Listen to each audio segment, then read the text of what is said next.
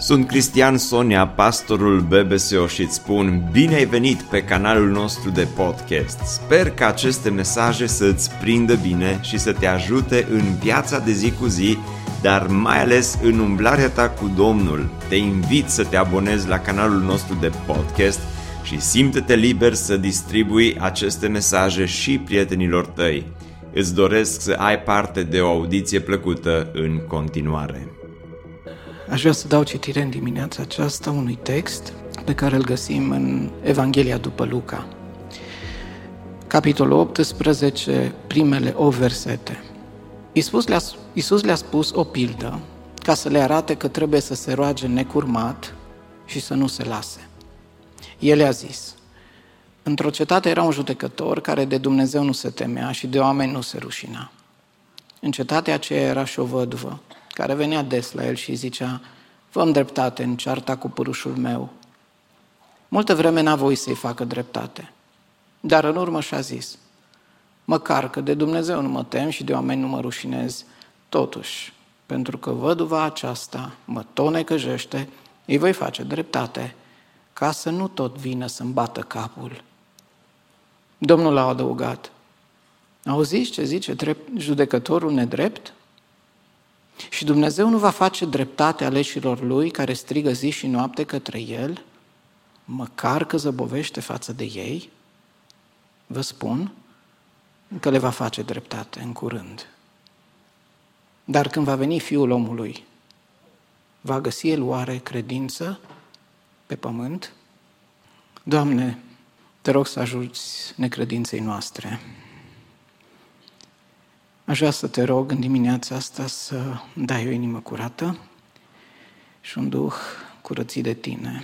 O minte limpede, să aduc cuvânt curat înaintea oamenilor și să fie o vorbire nu de dragul vorbirii, ci de dragul schimbările untrice și a trăirii în concordanță cu ceea ce înțelegem. Ajută-ne la aceasta, te rog. Amin.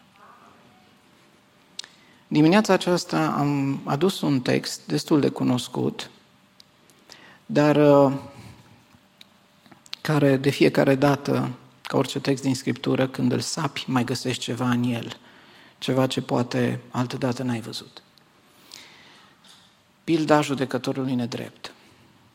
Dacă ar fi să așezăm într-un context mai larg textul citit în această dimineață, în contextul mai larg al uh, lucrării și umblării Domnului Isus pe meleagurile Palestinei de odinioară, atunci putea să spunem că această pildă a fost rostită de Domnul Isus în drumul său spre Ierusalim. Și zic asta deoarece în Luca 9 cu 51 ne spune acolo evanghelistul, când s-a apropiat vremea să fie luat în cer, Isus și-a îndreptat fața hotărât să meargă spre Ierusalim.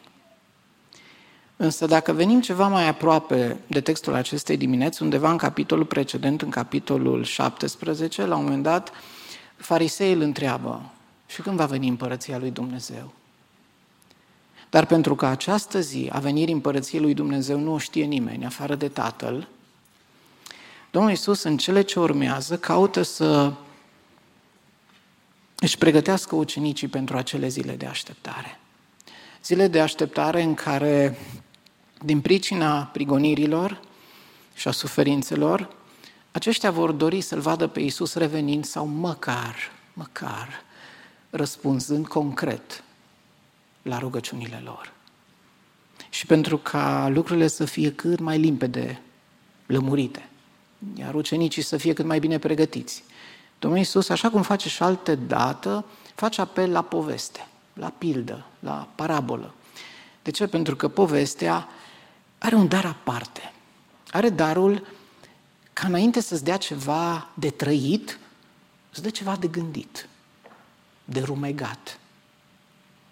Înainte să-ți dea ceva de manifestat, îți dă ceva de cumpănit, de cântărit, de judecat. Conștienți fiind de faptul că ceea ce suntem determină ceea ce facem, după cum natura pomului determină natura rodului. Așa că în cele ce urmează aș vrea să încercăm să vedem oare ce a vrut Domnul Isus să le spună lor atunci și acolo, prin această pildă, Și mă voi strădui să înțelegem împreună oare ce vrea să ne spună și nouă celor de azi prin aceeași pildă. Parabola se intitulează cel mai adesea pilda judecătorului nedrept.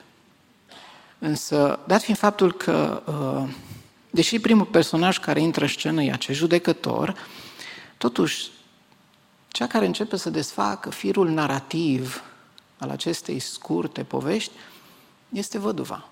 De aceea nu cred că ar fi deplasat dacă aș numi parabola pilda judecătorului nedrept și a văduvei stăruitoare. Pilda aceasta, povestea e scurtă și simplă. Însă pe cât e de scurtă, parcă pe atât e de vastă în ale ei înțelesuri, în ale ei semnificații. Și parcă pe cât e de simplă, pe atât e de profundă, pe atât e de adâncă în ale ei tâlcuiri. Scena poveștii e o cetate, o cetate oarecare. Și primul personaj care intră în scenă este un judecător. Însoțit fiind de un uh, comentariu descriptiv usturător și surprinzător ce vine din partea naratorului, naratorului care ce zice? Judecătorul acesta de Dumnezeu nu se temea și de oameni nu se rușina. Uh, dacă cetatea e una obișnuită, judecătorul e unul de-a dreptul neobișnuit. Faptul că de Dumnezeu nu se temea și de oameni nu se rușina e o flagrantă, o frapantă încălcare a exact miezului, chintesenței legii lui Dumnezeu, și anume iubirea de Dumnezeu și iubirea de aproapele. Căci însuși Domnul Iisus, la un moment dat, întrebat fiind de un învățător al legii, care e cea mai mare poruncă din lege, le spune – să iubești pe Domnul Dumnezeul tău cu toată inima ta, cu tot sufletul tău, cu toată puterea ta și cu tot cugetul tău și pe aproapele tău ca pe tine însuți. Și când te uiți la omul ăsta, ce să vezi? De Dumnezeu nu se teme, iar de aproapele său nu se rușinează. Dacă mi permis să spun așa ceva, parcă roba de judecător, îi se potrivea acestui om ca nădragii păcălător. Iar când mă gândesc la vocația lui și meseria ce o avea, pe care o avea, uh, parcă cele două se potrivesc ca nu ca în perete. Te și mir ce caută un astfel de om în postura de judecător. Dar omul nu avea grețuri, nu avea nicio taină. Își vedea de viața lui în continuare. Și de ce spun asta? Pentru că următorul personaj care intră în scenă e o văduvă. E o femeie care, așa cum ne spune povestitorul, Domnul Iisus, tot venea la el să-i facă dreptate într-o pricină ce avea cu un potrivnic de al ei. Însă omul, ce să vezi, o ignora. Multă vreme, zice versetul 4, n-a voit să-i facă dreptate. N-a voit, da? Nu e vorba aici, dragii mei, despre o încercare de corupere a unui judecător altfel cinstit. Sau să folosim un limbaj mai sofisticat, nu e vorba aici despre, o, despre vreo pernicioasă ingerință în actul de justiție. Nu. Ba mai mult, femeia asta nu venea să ceară dreptate. N-am să zic cerșească, să nu duc în peiorativ discuția, dar nu venea să ceară dreptate, ea venea să îi se facă dreptate. E o mică mare diferență asupra cărei am să revin. Și atunci mă întreb, judecătorul ăsta ce avea de făcut în fața ei? Păi, simplu. Trebuia în primul rând să se teamă de Dumnezeu și să se rușineze de oameni și respectându-și oficiul de mediator între instanța supremă și petiționară, trebuia să aplice nu dreptatea lui, ci dreptatea al cărei garant e judecătorul suprem. Asta trebuia să facă. Nimic mai mult, nimic mai puțin. Dar pentru că tot a pășit în scenă acest personaj, văduva, vreau să facem un mic popas în dreptul ei, din respect pentru ea și de dragul ei, pentru că acea condiție a ei socială e grăitoare, sper, ca să înțelegem cine cu cine se întâlnește. Dat fiind faptul că în acele vremuri, de obicei, fetele se măritau mai devreme, femeile care ajungeau văduve nu erau neapărat femei în vârstă. Dar odată cu moartea soțului, acestora le dispărea aproape orice mijloc de trai. Iar dacă le mai rămânea la dispoziție prin cămar, așa, vreun toiac de sprijin, acesta era precar și la dispoziția celor din jur, la discreția lor. Spre exemplu, dacă soțul i-ar fi lăsat vreo proprietate, ea nu intra în posesia ei, nu o moștenea, n-avea cum. Așa erau rânduite lucrurile, n-avea cum. Dar cei din jur, din familie, mai încercau să-i asigure traiul de zi cu zi. Dacă ea alegea să rămână în familia răposatului, ea urma să aibă un statut inferior, asimilat celei de slujnice. Dacă în schimb alegea să se întoarcă acasă la familia de origine, familia ei trebuia să restituie familiei defunctului întreaga sumă de bani pe care o primise la nuntă. Așa că de destule ori se întâmpla să se ajungă în situații dramatice în care femeia văduva să fie vândută ca sclavă pentru a se achita datoriile familiei. Cu alte cuvinte, cortegiului funerar ce însoțea la groapă soțul. Îi urma de aproape un alt cortegiu, plin de dureri și năcazuri. Acestei condiții sociale din vremea de atunci a văduvei aș vrea să mai adaug o notă care se referă la normativele pe care Dumnezeu le dă Israelului în lege. Și aș da, aș da citire unui text din Exod 22. Zice așa Domnul acolo, avertizându-l pe Israel. Să nu chinuiești pe străini și să nu-l asuprești, căci și voi ați fost străini în țara Egiptului. Să nu asuprești pe văduvă, nici pe orfan. Dacă îi asuprești și îi strigă la mine după ajutor, eu le voi auzi strigătele. Mânia mea se va aprinde și vă voi nimici cu sabia. Nevestele voastre vor rămâne văduve și copiii voștri vor rămâne orfani. Oameni buni, în ambianța iudaică existau trei categorii de oameni în nevoi, trei categorii vulnerabile. Orfanul, văduva, străinul. Orfanul își pierduse, sau și-a pierdut părintele, văduva, soțul, străinul, patria. Pe orfan nu mai avea cine să-l ține de mână până să-și facă și el un rost în viață. Văduvei i s-a năruit stâlpul casei, iar străinului i-a fugit pământul de sub picioare. Așa că Dumnezeu nu-i uită pe niciunul și îi are în vedere pe fiecare și încredințează ca o mare responsabilitate Israelului grija pentru aceste trei categorii vulnerabile. Acum, având în vedere cele de mai sus și întorcându-ne la cei doi, gândurile în ordine, revenind la cei doi protagoniști și cu cele de mai înainte în minte, aș vrea să încercăm să vedem cine cu cine se întâlnește. De o parte, pe cine avem? De o parte avem uh, cel mai puternic social, iar de cealaltă parte avem întruparea fragilității sociale. De o parte avem puterea și autoritatea manifestate discreționar și capricios, iar de cealaltă parte avem acea determinare lăuntrică a celei care pare fragilă la exterior, dar nu e pe din lăuntru.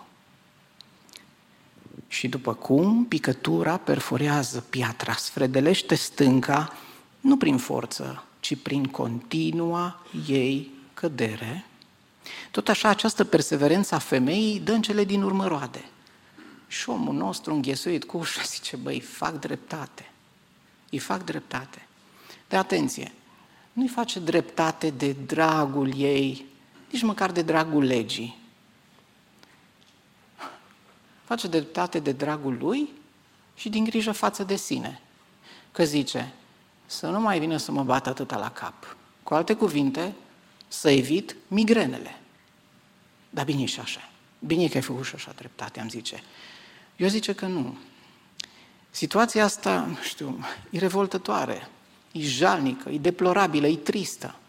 Vă dați seama cât de departe poate ajunge un astfel de om? Nedreptatea celui care trebuia să împartă dreptatea îi afectează atât de mult caracterul și conduita, încât până și atunci când dă să facă dreptate, o face în răspăr față de dreptate, față de lege. Astfel, parcă și acel aproape neverosimil, de necrezut, pasager, surprinzător, monolog lăuntric, mă, dacă de Dumnezeu nu mă tem și de oameni nu mă rușinez, acest monolog trece, trece ca gâsca în apă, trece și se pierde în neant, nelăsând nici măcar o dâră, o minimă dâră pe obrazul gros al judecătorului, dar îmite pe conștiința lui. Trist. Până aici povestea. Cu o precizare de final, că acea întrebare a Domnului Isus în final, bă, voi ați zis ce a zis, Domnul? Ce a zis judecătorul nedrept? E grăitoare pentru tristețea poveștii. Voi înțelegeți? Până aici, pilda. Și acum aș vrea să pășim mâna pe ceva mai adânci, puțin mai adânci. Ne suflecăm nădragii și intrăm în ape un pic mai adânci. Pentru asta aș vrea să încercăm a o înțelege. Și ca să înțelegem, uh,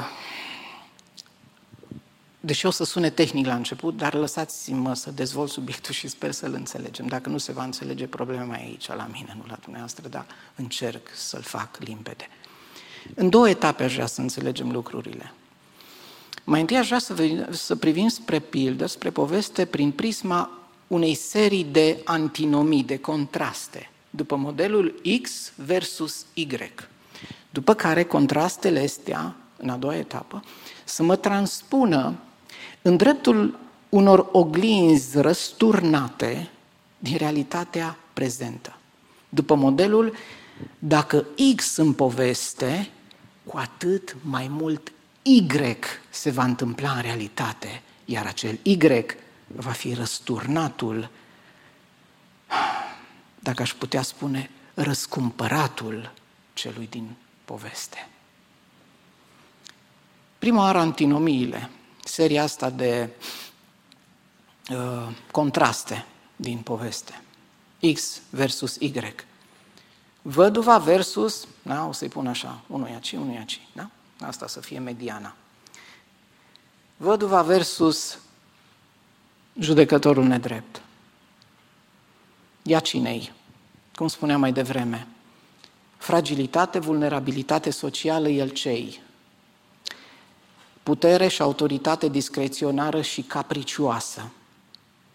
Viața și destinul ei e la dispoziția multora. În cazul de față, la dispoziția judecătorului în drept. La dispoziția lui, în schimb, se află viețile și destinele multora. În cazul de față, viața și destinul femeii. O altă antinomie Abuzul previzibil versus abuzul imprevizibil. În relația cu potrivnicul ei, că aici ai văduva, da? În relația cu potrivnicul ei, abuzul era unul previzibil. Însă în relația cu judecătorul, abuzul e de neașteptat. Stai un pic. Până să vină la judecător, ea se confrunta cu un singur abuz, al potrivnicului ei.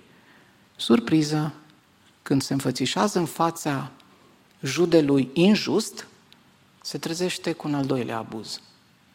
Că vorba românului, ce îți lipsește când te doare ceva? O durere și mai mare. Așa și ea, dragă de ea.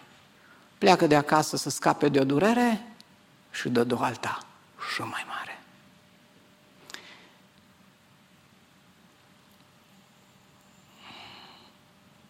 Un alt contrast. Ea e aici, el acolo. E depozitarea dreptății.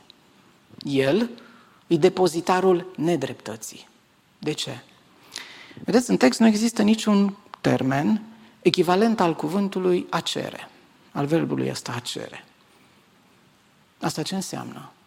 Că femeia nu venea să ceară dreptate, venea să îi se facă dreptate. Și asta de ce? Simplu. Femeia nu venea să ceară ce avea deja de partea ei. Nu venea să-i ceară ceva ce ea avea în mână. Venea căutând să îi se recunoască, să îi se valideze, să îi se legalizeze, dacă vreți, dreptatea. În schimb, judecătorul nostru, prin faptul că nu putea invoca nici măcar un argument de natură juridică, cu privire la încăpățânatul său refuz de a-i recunoaște dreptatea ce avea în mână, ci doar un meschin și culpabil, capriciu, nu vreau să-ți fac dreptate numai așa, că nu vreau. Iar poate la întrebarea de ce, ar fi răspuns tipic românesc, daia. Adică nu poți invoca nimic legal la sfârșitul poveștii te cam scarpini așa și zici, bă, hai să-i fac dreptate, să scap de migrene, dar nu ai invocat nimic. Măi, articolul cu tare mă împiedica, nu, nici, nici vorbă. Semnul ăsta îmi spune că, da, ea avea dreptate, matale, trebuia să-i o recunoști, atât. Și n-ai făcut-o. N-ai făcut-o. Ea depozitarea dreptății, el depozitarul nedreptății. Ea avea dreptatea în mână, el nedreptatea în mână. Dar dacă stau bine să mă gândesc, dreptatea era cea care o ținea pe ea de mână și îi dădea acea reziliență să lupte pentru dreptate până la capăt. În timp ce nedreptatea îl ținea pe el de mână și alimenta încăpățânarea de a refuza recunoașterea dreptății.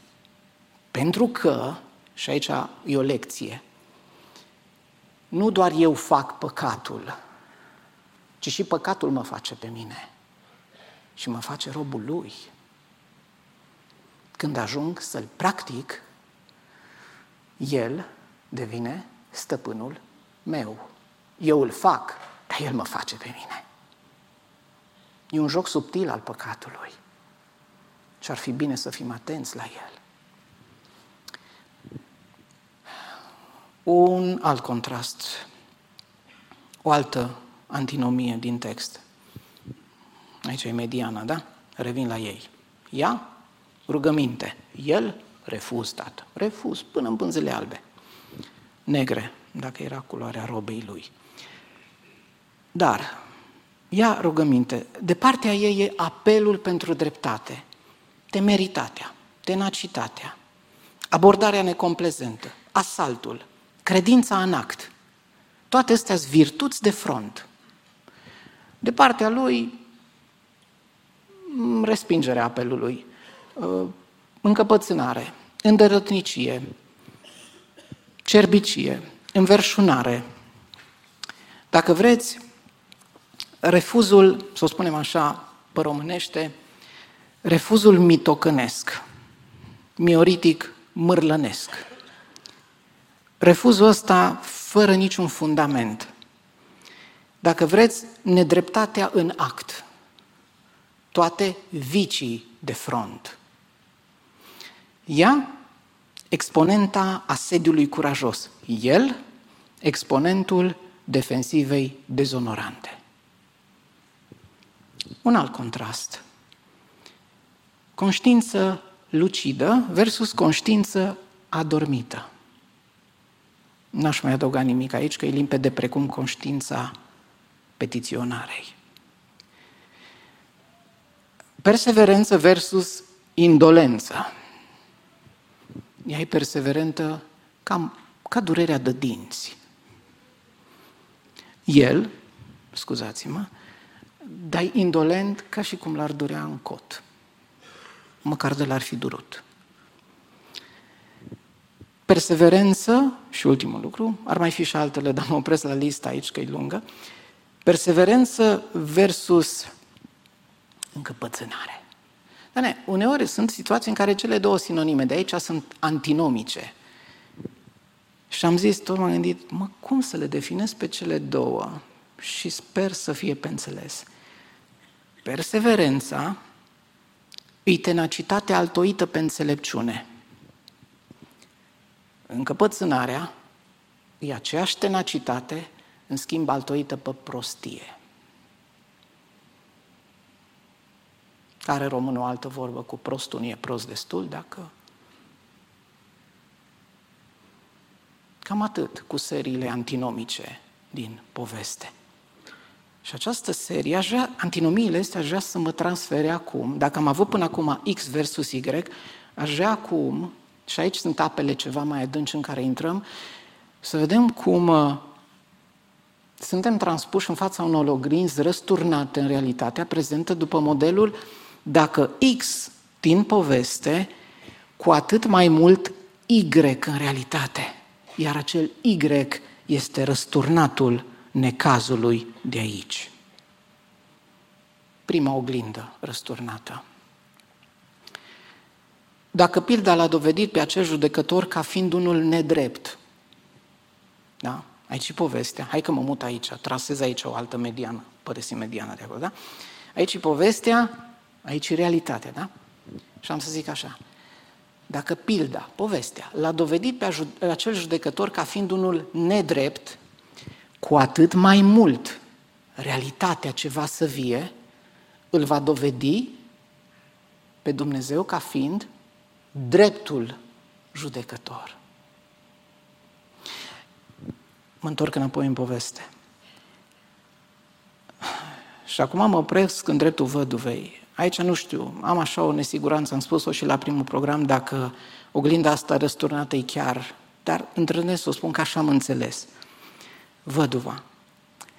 Dacă, cum să vă spun, dacă povestea e despre o văduvă, despre o femeie care și-a pierdut soțul, întreb, oare în realitatea prezentă, cu atât mai mult despre cine ar fi vorba ca o imagine răsturnată a văduvei din poveste.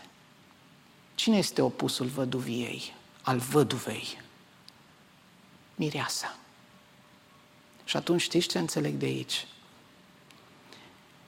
Dacă povestea e despre o văduvă care și-a pierdut soțul, realitatea e despre o mireasă care își așteaptă mirele, despre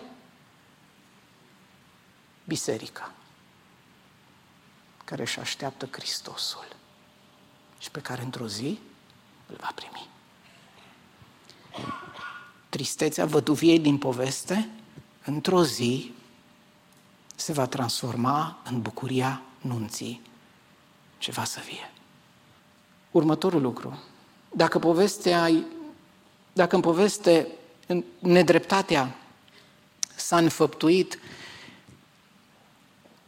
cum să o spun, în dispreț, da, suntem în poveste, nedreptatea s-a înfăptuit aici, în poveste, în dispreț față de văduvă, cu atât mai mult iau realitatea asta, o răstorn, în realitatea ce va să vie, dreptatea se va, înfăpt, se va înfăptui, cum? Dacă acum am avut, de atunci am avut dispreț, acum vom avea de dragul miresei, de dragul bisericii. Dacă nedreptatea a înfăptuit acel judecător nedrept cu atât mai mult, în vremurile ce, va, ce vor să vie, dreptatea va fi înfăptuită de dreptul judecător. Aș merge mai departe. Dacă parabola e despre stăruința văduvei, după dreptate și adevăr, cu atât mai mult vremurile pe care le trăim ar trebui să fie despre stăruința miresei, adică a bisericii, după dreptate adevăr, curăție, sfințenie. Tenacitatea ei ar trebui să ne învețe multe. impresionant. Pentru mine a fost fascinant să o descoper parabola. Așa am înțeles-o. Cu siguranță că sunt și alte modalități de a o înțelege, dar așa cum am înțeles-o, am zis să o aduc în fața dumneavoastră. Și așa că, dacă femeia asta a luptat pentru dreptate, cu atât mai mult, biserica trebuie să lupte azi pentru aceeași dreptate, adevăr, curăție și sfințenie. Și încă o chestie. Să nu le aruncăm pestea peste gardul nostru în curtea vecinului, ci să fie un moment de reflexie lăuntrică la ce suntem chemați în ce ne privește pe noi. Dreptate, adevăr, curăție, sfințenie. Aci. Nu dincolo peste gard, la vecini. Primul de care trebuie să mă îngrijesc sunt eu, ca în avion, când coboară măștile. Ni le punem noi primii, ca apoi să le putem pune celor de lângă noi. Numai să nu coboare. Dacă în poveste și ultima chestie, da? Dacă în poveste e vorba despre multă vreme a nedreptății, cu atât mai mult în realitatea pe care o trăim, trebuie să privim cu credincioșie și cu nădejde la promisiunea făcută că dreptatea se va face în curând. Căci Domnul Iisus îi întreabă și Dumnezeu nu va face dreptatea aleșilor săi, care strigă zi și noapte către El, măcar că zăbovește față de ei acum, vă spun că le va face dreptate în curând. Și un ultim gând al acestei dimineți. Un ultim popas în dreptul jumătății a doua a versetului 8. Și anume în dreptul întrebării. Dar când va veni Fiul omului, va găsi el oare credință pe pământ? Nu, asta e o întrebare tulburătoare de-a dreptul. Nu e doar surprinzătoare, vedeți? Toate spusele Domnului Isus, consemnate în Evanghelii, în Evanghelii sunt uh, nespus de adânci, așa le-aș putea spune. Sunt nespus de adânci. Însă există, există niște afirmații acolo, niște interogații, în cazul de față e o interogație, există niște exclamații care sunt de o perplexitate tulburătoare, de o profunzime abisală. Mă, nici nu știi, te, fa- te trezești în fața lor și nici nu știi cum să le iei, cum să le citești, de ce să le apuci, dar îmite să le mai și interpretezi. Și vă dau numai câteva exemple. La un moment dat, Domnul Iisus le spune celor din jur, împărăția lui Dumnezeu este unde? În lăuntru vostru. Nohat. Inge. În lăuntru nostru.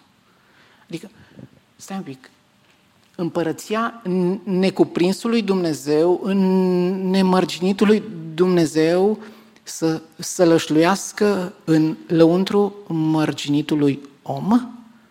Da? Stai un pic că nu înțeleg. Asta și ce îmi spune? Că ceea ce suntem cu adevărați e mult mai adânc de ceea ce se vede. Și când mă gândesc la ce preț punem noi pe ceea ce se vede. Și uităm că ceea ce nu se vede e de dimensiuni infinite, căci altfel infinitul n-ar putea locui acolo. Să fim atenți la felul în care ne echilibrăm viața. Da, poate astea vin cu vârsta și de aia mă tulbură mai acum. Pe voi lăsați, voi mai aveți altele. O altă afirmație. Uh, Lazare, vin afară, Ma. Adică, stai un pic, să-l chem la viață pe un mort sadea de patru zile. Parcă își lăsase gospodina luatul la dospit și din când în când, ioi, mai trebuie să-și adoleacă. După patru zile vine, se uită în fața mormântului, Lazare vine afară. Cum? Am mai spus-o și cu alte ocazii. Bine că l-o străga pe nume că la câtă putere a fost în exclamația aia, înviat tot cimitirul. o altă afirmație. Dumnezeul meu, asta nu e afirmație, reformulez, asta e o exclamație. Dumnezeul meu, Dumnezeul meu, pentru ce m-ai părăsit?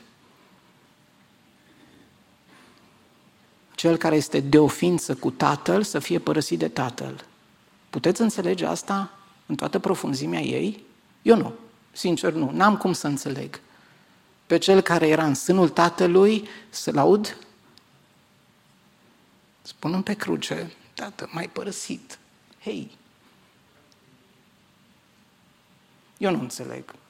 Dacă ați înțeles, ne vedem la ieșire și să mă lămuriți. Încerc să înțeleg, dar în adevăratul sens încă n-am înțeles. Întrebarea de față e una la fel de grea. Când va veni Fiul omului, oare va găsi el credință pe pământ? Și am să încerc un răspuns. Nu bag mâna în foc, că o să vă lămurească. Dar am să încerc să vi-l dau. Încercarea se leagă de un cuvânt. Op, era să-mi împrăști gândurile. Încercarea se, de a da răspuns la această întrebare se leagă de un cuvânt pe care îl găsesc acolo. De un singur cuvânt. L-am găsit ca un ic. Ca o balama. Ca un axis mundi. În jurul căruia gravitează întrebarea. Și cuvântul ăla e credință. Mă, oameni buni, credință. Și termenul de aici, termenul de aici, din română, e de fapt traducerea cuvântului din greacă, nu că mă pricep, da, așa am citit și eu.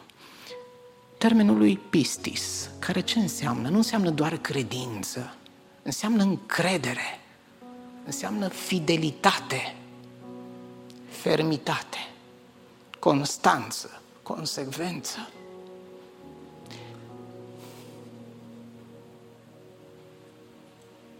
Înseamnă puterea de a-ți depăși temerile, angoasele. Și cel mai important înseamnă tăria, și asta sublinia cu un marker, înseamnă tăria de a rămâne credincios până la capăt promisiunii făcute. Sunteți ideea. Mamă, zic încă o dată, scuzați termenul acesta atât de teologic, dar chiar nu am altă exclamație decât asta mai pitorească.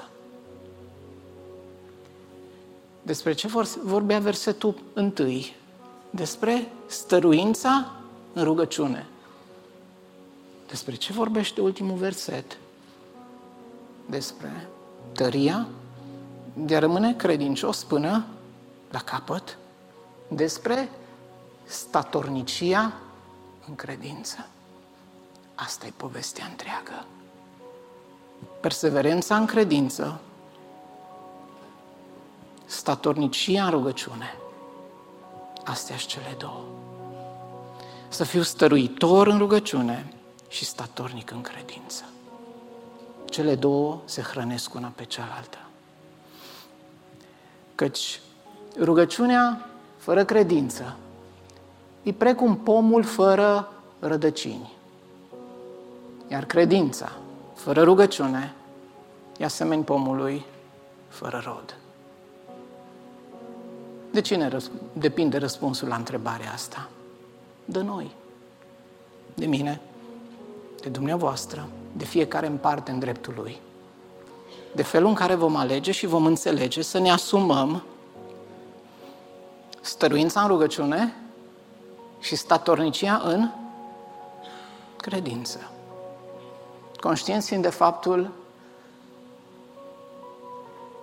că dacă există ceva mai mare decât rugăciunea, apoi ai stăruința în rugăciune și dacă există ceva mai mare decât credința, apoi ai, ai ascultarea credinței